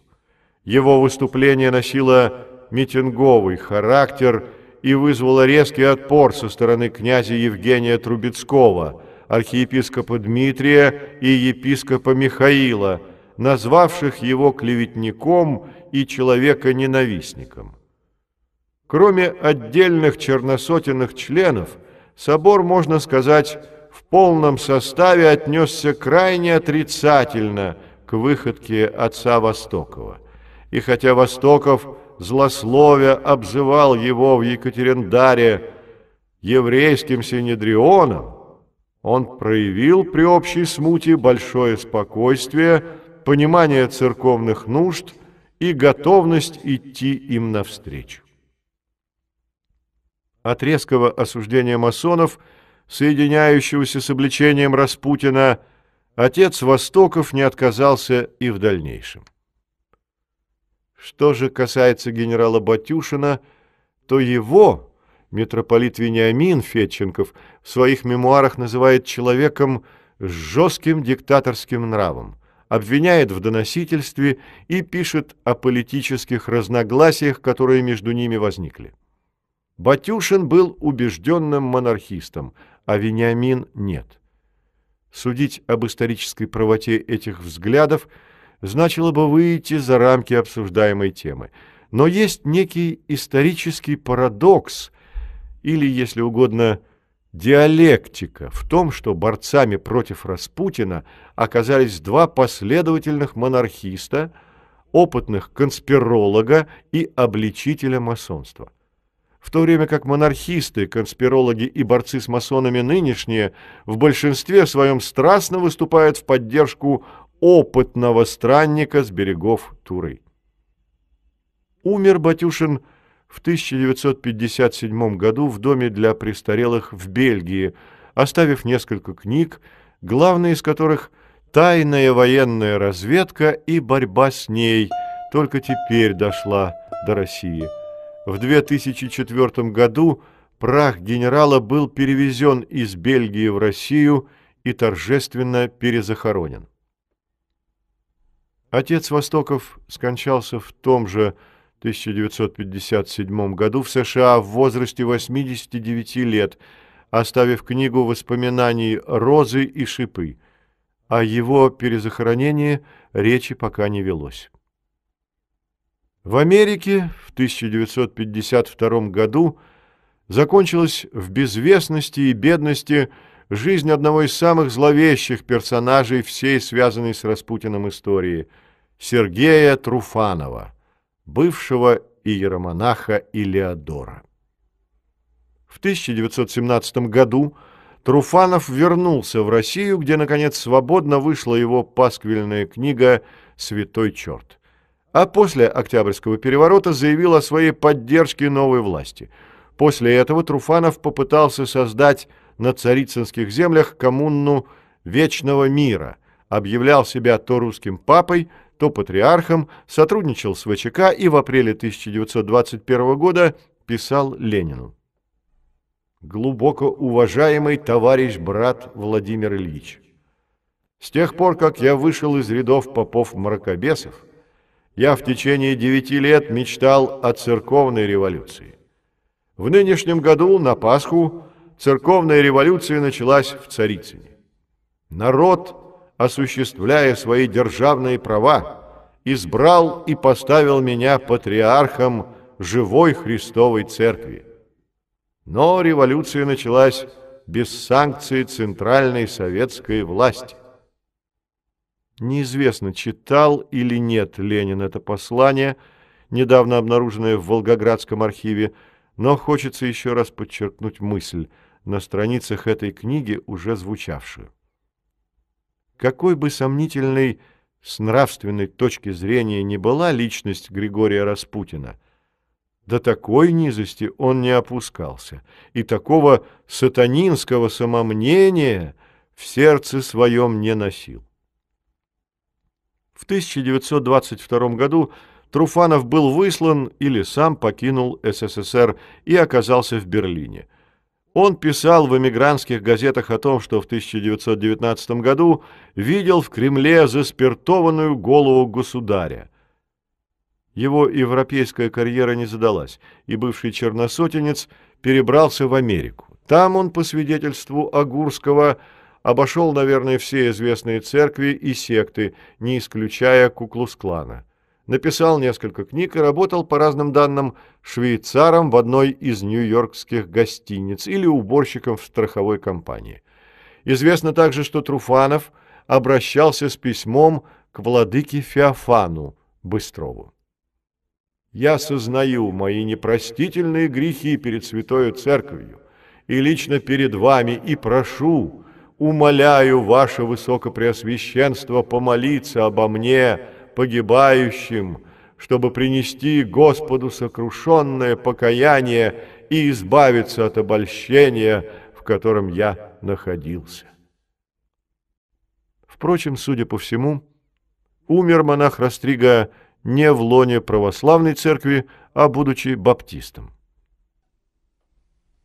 Подруга царицы Юлия Александровна Ден, которая также была причастна к попыткам освободить царскую семью, Проживала в 20-е годы в Англии, где и написала книгу воспоминаний «Подлинная царица». Позднее она переехала в Польшу, а после Второй мировой войны, опасаясь преследования советских властей, в Венесуэлу. В 1957 году Юлия Ден приезжала в Европу, чтобы встретиться с самозванкой Анной Андерсон, выдававшей себя за царевну Анастасию, чудом спасшуюся от смерти. Как пишет автор предисловия к книге воспоминаний Юлии Дэн Степанов, в течение недели она беседовала с гениальной самозванкой, после чего 5 ноября 1957 года под присягой сделала в Гамбургском суде заявление, что Андерсон и есть великая княжна Анастасия Николаевна. По словам Дэн, Андерсон сообщила ей такие детали, которые не могли быть известны постороннему человеку.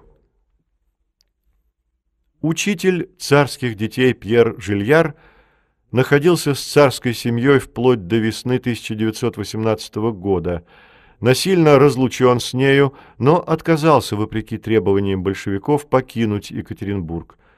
Он дождался прихода армии Колчака. После окончания гражданской войны вернулся домой в Швейцарию, где жил долго и умер в 1962 году, оставив воспоминания о царской семье. Больше определенности с послереволюционным периодом жизни крупных государственных и общественных деятелей Российской империи с Распутиным так или иначе связанных. Председатель Государственной Думы Родзянко умер в эмиграции в 1924 году. До последних дней он держал на своем столе фотографию императора Николая Александровича. Действительный статский советник Гучков пережил Родзянко на 12 лет и умер в 1936 году. О его последних годах писала Кускова Вольскому.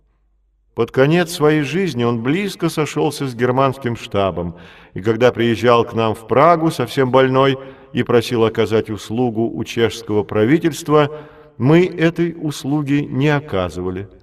Он знал, что мы знали о его поездках в Германию и очень запутанно об этом рассказывал, но один раз произошел инцидент. Его принял Бенеш, и он Бенешу точно рассказал, о планах Гитлера напасть на Чехию, на Россию и так далее. Бенеш знал о наших отношениях с Гучковым, спросил у нас, что это значит. Мы посоветовали ему с Гучковым дело не иметь. Граф Владимир Николаевич Каковцев скончался в 1943 -м. В том же году умерли министр внутренних дел Николай Борисович Щербатов и лидер кадетской партии, автор слогана «Глупость или измена» Милюков. Генерал Павел Григорьевич Курлов умер в 1923 году. Председатель Совета министров Трепов, оставивший свой пост через три дня после смерти Распутина, скончался в Ницце в 1928 году вынужденный покинуть свиту государя из-за своего отрицательного отношения к Распутину, князь Владимир Орлов умер в Париже в 1927 году. Жандармский генерал и по совместительству известный историк Александр Иванович Спиридович умер в 1952 году в США. В Ельском университете ныне хранится его архив. Его коллега Константин Иванович Глобачев – в 1941 Михаил Степанович Комиссаров умер в 1933 году, как пишет Фомин, в Чикаго в результате несчастного случая. Перед тем, как покинуть Россию, он некоторое время служил в ВЧК. В 1928 году скончался камергер Владимир Иосифович Гурко, автор книги «Царь и царица», а также прозвучавшие на всю страну фразы «Царь нам нужна власть с хлыстом, а не власть, которая сама под хлыстом. Еще один противник Распутина, писатель Родионов, присутствовавший при попытке оскопления крестьянина в декабре 1911 года, скончался в Берлине в 1940 году. Другой участник тех событий, юродивый Митя Козельский, был сослан после революции в Соловки и там расстрелян. Министр двора граф Владимир Борисович Фредерикс умер в 1927 году. Его зять, дворцовый комендант Владимир Николаевич Воейков, в 1942. Ближайший друг царской семьи, флигель-адъютант Саблин, чье место, по мнению многих современников, должно было быть возле царской семьи и который покинул дворец сразу после революции – скончался в 1937 году. Роман Гуль в мемуарах писал, что в кругах монархистов некоторые упрекали его в том, что он очень близкий царской семье человек не поступил так, как поступил граф Илья Татищев. Последний остался верен царской семье до конца, поехав с ней в Тобольск и вместе с ней был умершвлен большевиками. Очень часто в этой книге мы ссылались на мемуары двух членов Синода и страстных оппонентов – протопресвитера Георгия Шаверского и князя Николая Живахова. Их послереволюционные судьбы по-своему весьма поучительны. Оба они эмигрировали, оба пытались играть активную роль в делах церкви, Шаверский более успешно, и в биографиях обоих были свои темные пятна. О Шавельском писал Михаил Агурский. Сразу после февральской революции возникло движение так называемого церковного большевизма, лидером которого неожиданно оказался оппортунист, глава русского военного духовенства Шавельский, очень близкий к Николаю II и в прошлом даже участник Союза русского народа. Церковный большевизм требовал глубоких церковных реформ и, в частности, резкого повышения роли белого духовенства и мирян. Он распался после прихода к власти большевиков, но силы, вызвавшие его к жизни, не исчезли и дали себя знать, когда советская власть решила опереться на них. Церковные большевики оказываются ключевыми фигурами обновленчества. Сам Шавельский об этом эпизоде своей биографии ничего не пишет – но многие страницы его воспоминаний были продиктованы максимализмом, как в оценке Распутина, так и царицы Александры Федоровны и многих видных русских иерархов и клириков, в том числе и тех, кто ныне канонизирован. Князь Николай Живахов сразу же после революции был выведен из состава Синода, во время гражданской войны находился сначала в Киеве, потом бежал на юг, сильно бедствовал, но помог ему владыка Петерим, Окнов, приютивший его в своем монастыре. В январе 1920 года в составе группы русских архиереев на корабле «Иртыш» Живахов оставил Россию. Начиная с 1922 года Живахов, фактически отторгнутый как либеральной, так и консервативной частью эмиграции, главным образом за репутацию распутинца, принялся налаживать связи с немецким националистическим движением. Его дальнейшая судьба и пронацистские симпатии безо всяких пропагандистских штампов подтвердили, что от антимасонской риторики до фашизма – путь и в самом деле бывает недалеким. Умер князь в 1938 году, не дожив трех лет до тех, когда его новые друзья вторгались в Россию, чтобы, уничтожая все живое, освобождать нашу землю от жидомасонской власти. Долгую жизнь на родине прожили хорошо знавшие Распутина братья Бонч-Бруевичи поддерживавший его Владимир Дмитриевич и выступавший против него Михаил Дмитриевич. Эта разница во взглядах на царского друга не помешала им после революции служить общему господину, хотя и каждый на своей ниве. После отставки с должности управ делами Московского Кремля по проискам Троцкого и Каменева старший из Бончей – пытался приспособить русских сектантов к условиям социализма в колхозе «Лесные поляны». В 1930-е годы был назначен директором литературного музея, а впоследствии перешел на работу в Музей истории религии и атеизма. Младший состоял на военной службе, и если не считать краткого эпизода, связанного с арестом по делу «Весна», в 1931 году, жизнь его сложилась вполне благополучно. Михаил Дмитриевич умер в 1956 году, написав мемуары «Вся власть советом» и довольно большую порцию доносов на своих сослуживцев.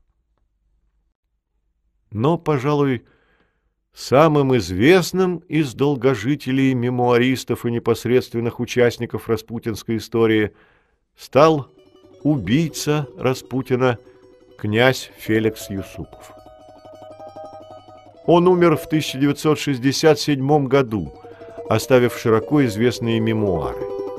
Если верить тому, что в них содержится хоть какая-то правда, то Юсупову помогли бежать из Петрограда масоны, не иначе как отблагодарили за Распутина. Точно так же благодарили его за это убийство и красные – как писал сам Феликс. Признаюсь, в течение всей жизни моей имя Распутина не раз спасало и меня, и близких. В эмигрантской жизни князя случались и взлеты, и падения, было множество скандалов и грязных историй.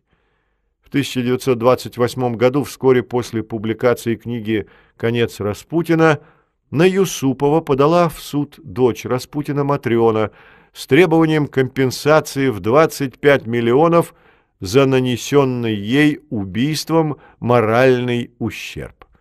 Но дело было прекращено, хотя имя князя в газетах потрепали изрядно. В 1934 году Напротив, сам Юсупов подал в суд на американскую кинокомпанию «Метро Голден Майер», выпустившую фильм «Распутин и императрица», в котором была задета честь его жены Ирины, и дело было выиграно. Так Распутин приносил деньги. И в заключение – Особо хотелось бы остановиться на судьбе Михаила Александровича Новоселова, одного из самых первых и известных борцов с Распутиным. Вот краткие вехи биографии человека, которого Андрей Амалерик презрительно называл ренегатом, а нынешние, называющие себя православными сторонники Распутина, просто мешают с грязью. Обвинен в антисоветской агитации – 11 июля 1922 года проведен обыск на квартире. 19 марта 1923 года дело прекращено. Перешел на нелегальное положение. Тайно пострижен в мантию с именем Марк. В 1923 году тайно Хиротонисан во епископа Сергиев-Посадского. Организатор кочующего собора – входил в его рабочую группу. 17 мая 1929 года арестован. 23 мая 1929 года приговорен к трем годам политизолятора. В 1930 году привлечен к следствию по делу Всесоюзного центра ИПЦ. В 1931-1937 годах в Ярославской тюрьме. 7 февраля 1937 года приговорен к трем годам тюремного заключения. 17 января 1938 года приговорен к высшей мере наказания и в тот же день расстрелян. По другим сведениям, Новоселова расстреляли в начале войны в 1941 году на пересыльном пункте. Он боролся с живой церковью, этим новым движением – начавшимся после революции внутри церковного общества. Вождем движения был священник из интеллигентов по фамилии Введенский, который пытался обновить, модернизировать православие, писала о послереволюционном периоде жизни Новоселова Пришвина. Михаил Александрович, почитаемый в различных кругах православных людей, рассылал доступно изложенные послания к мирянам и духовенству, которые переписывались и распространялись добровольцами в разных концах России. Но деятельность эта, конечно, ему не прошла даром. В самые свободные от репрессий годы, в начале НЭПа, к Михаилу Александровичу явились с ордером на арест, вероятно, по проискам тех живцов, с которыми он боролся. Михаил Александрович ушел черным ходом и с тех пор в течение шести лет – жил в Москве, не сняв даже выдающей его бороды. Жил он у разных людей, то там, то тут, как птица, и не прекращал борьбы за чистоту возлюбленного им православия. «Сейчас такое время», — сказал мне однажды Михаил Александрович, когда праведность человека перед Богом определяется не столько его личным поведением, грехами или добродетелью, сколько его твердостью в вере, в верности церковному сознанию, решимостью стоять в этой верности до смерти и мученичества. Судьба Новоселова примечательна еще одним обстоятельством. Как следует из его биографии, он был одним из организаторов кочующего собора катакомбной церкви, отказавшийся признать декларацию митрополита Сергия. На этом соборе обсуждался и тот вопрос, который по сей день остается одним из самых острых во всей распутинской истории. Вопрос о связи тобольского крестьянина с венценосной семьей. Распутинский вопрос всплыл в речах гонимых новой властью церковных иерархов десять лет спустя после убийства тобольского крестьянина и некогда принятый молодыми императором и императрицей странник стал одним из препятствий на пути к их прославлению. Только в 1981 году царская семья была причислена к лику святых Русской Православной Церковью за рубежом. Но парадоксальным образом 10 лет спустя, 24 февраля 1991 года, катакомбная церковь на так называемом освященном соборе епископов катакомбной русской церкви истинных христиан причислила к лику святых Григория Распутина Нового. Этот документ, по данным, которые приводит Сергей Фирсов, был подписан катакомбными епископами Исаакием Анискиным, Илларионом Светловым и Антонием Ильичевым. Впрочем, это мнение катакомбников нельзя считать абсолютным. Принадлежащий к другому направлению этой церкви епископ Дионисий Алферов уже после канонизации Распутина выступил со статьей «Распутин и православная аскетика», где не только отверг всякие попытки прославить Распутина, но и обвинил в его культе московскую патриархию. Никаких оснований для такого обвинения не существует. Вопрос о канонизации Распутина действительно был поднят некоторыми отдельными клириками и активными мирянами нашей церкви. В 1990-е годы стали появляться книги и статьи, представляющие Распутина в роли православного старца, оклеветанного врагами империи и православия. Тогда же было написано несколько икон с его изображением и сложен акафист в честь Григория Нового. Но Синод Русской Православной Церкви не только не имеет к этому никакого отношения, но все эти проявления самодеятельности однозначно осудил. Более того, именно фигура Григория Распутина смущала членов комиссии по канонизации при Синоде, когда решался вопрос о причислении царственных страстотерпцев к лику святых Русской Православной Церковью. Я не одобряю энтузиазма тех, кто требует немедленной канонизации Григория Ефимовича Распутина. Но в то же время приходится признать, что этот человек был оклеветан, причем на него клеветали по самым разным причинам, высказал иную точку зрения протеерей Валентин Асмус. Самые высокие полицейские чины имели на то свои мотивы – Поэтому даже полицейские донесения о якобы непристойном поведении Григория Ефимовича нельзя считать абсолютно достоверными. Я вспоминаю тот случай, который произошел с одним хорошо мне знакомым священником, который всегда был, так сказать, страстным обличителем Распутина и по этой причине, как и многие другие, не хотел даже признавать святость царской семьи. Он побывал однажды в городе Верхотурье, а это город севернее Екатеринбурга, где до революции на три тысячи жителей приходилось три монастыря. Узнав из местных преданий, какое тесное отношение к этим монастырям имел Григорий Ефимович, этот священник задумчиво произнес, «Оказывается, история с Распутиным гораздо сложнее, чем мы думали». Иными словами, еще не настало время сказать окончательное слово о Распутине. Да и кто может сказать окончательное слово, кроме того, кто будет нас судить на страшном суде?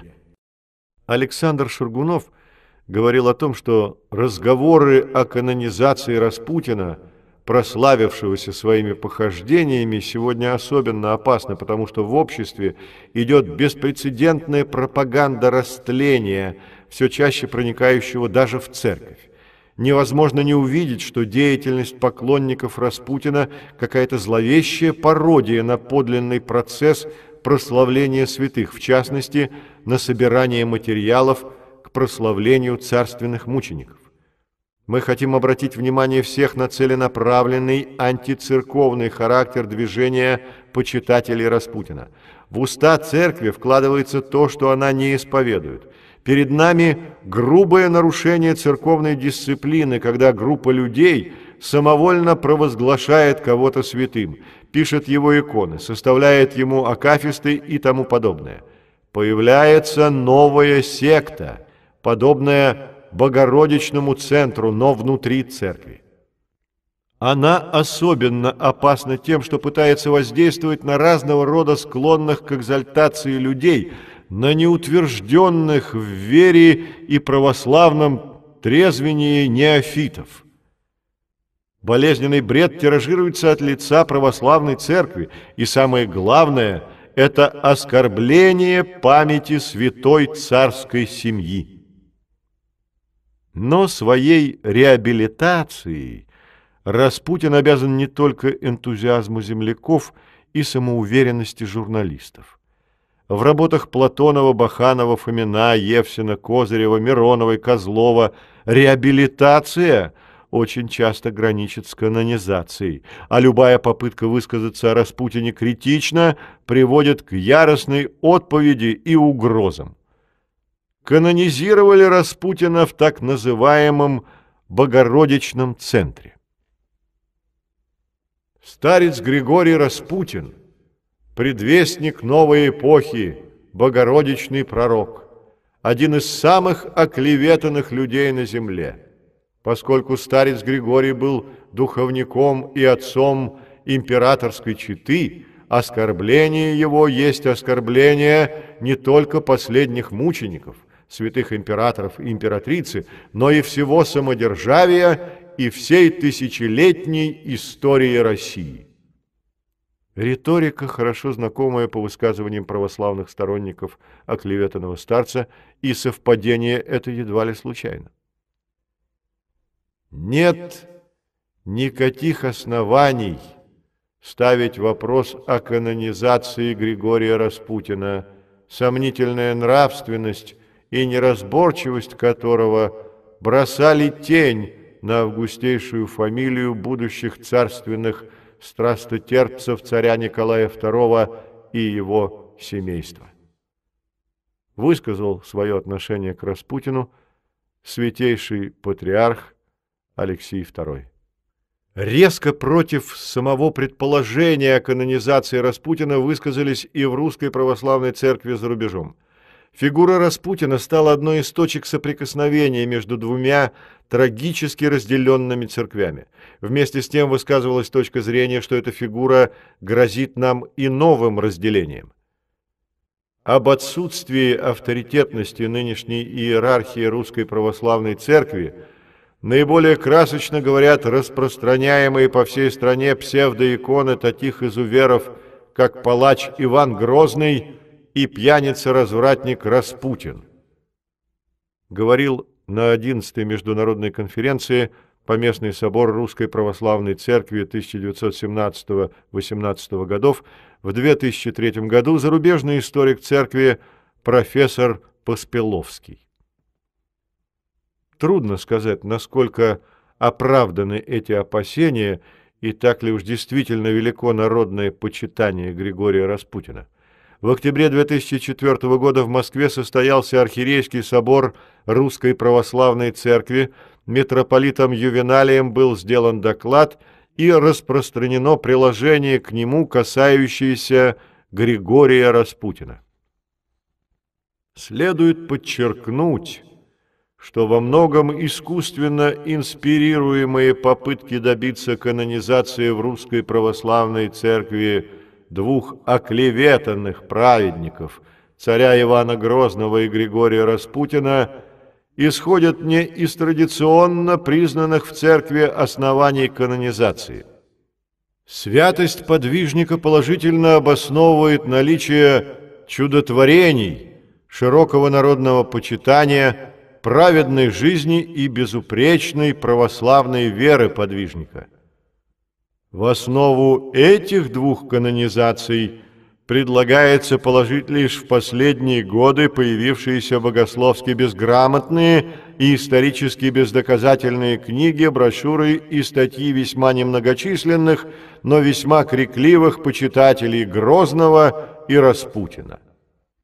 Почитателей, одержимых идеей разоблачения клеветнического заговора, жертвами которого впервые в истории Русской Православной Церкви почему-то стали именно эти двое, отделенные друг от друга тремя веками заблудших мирян.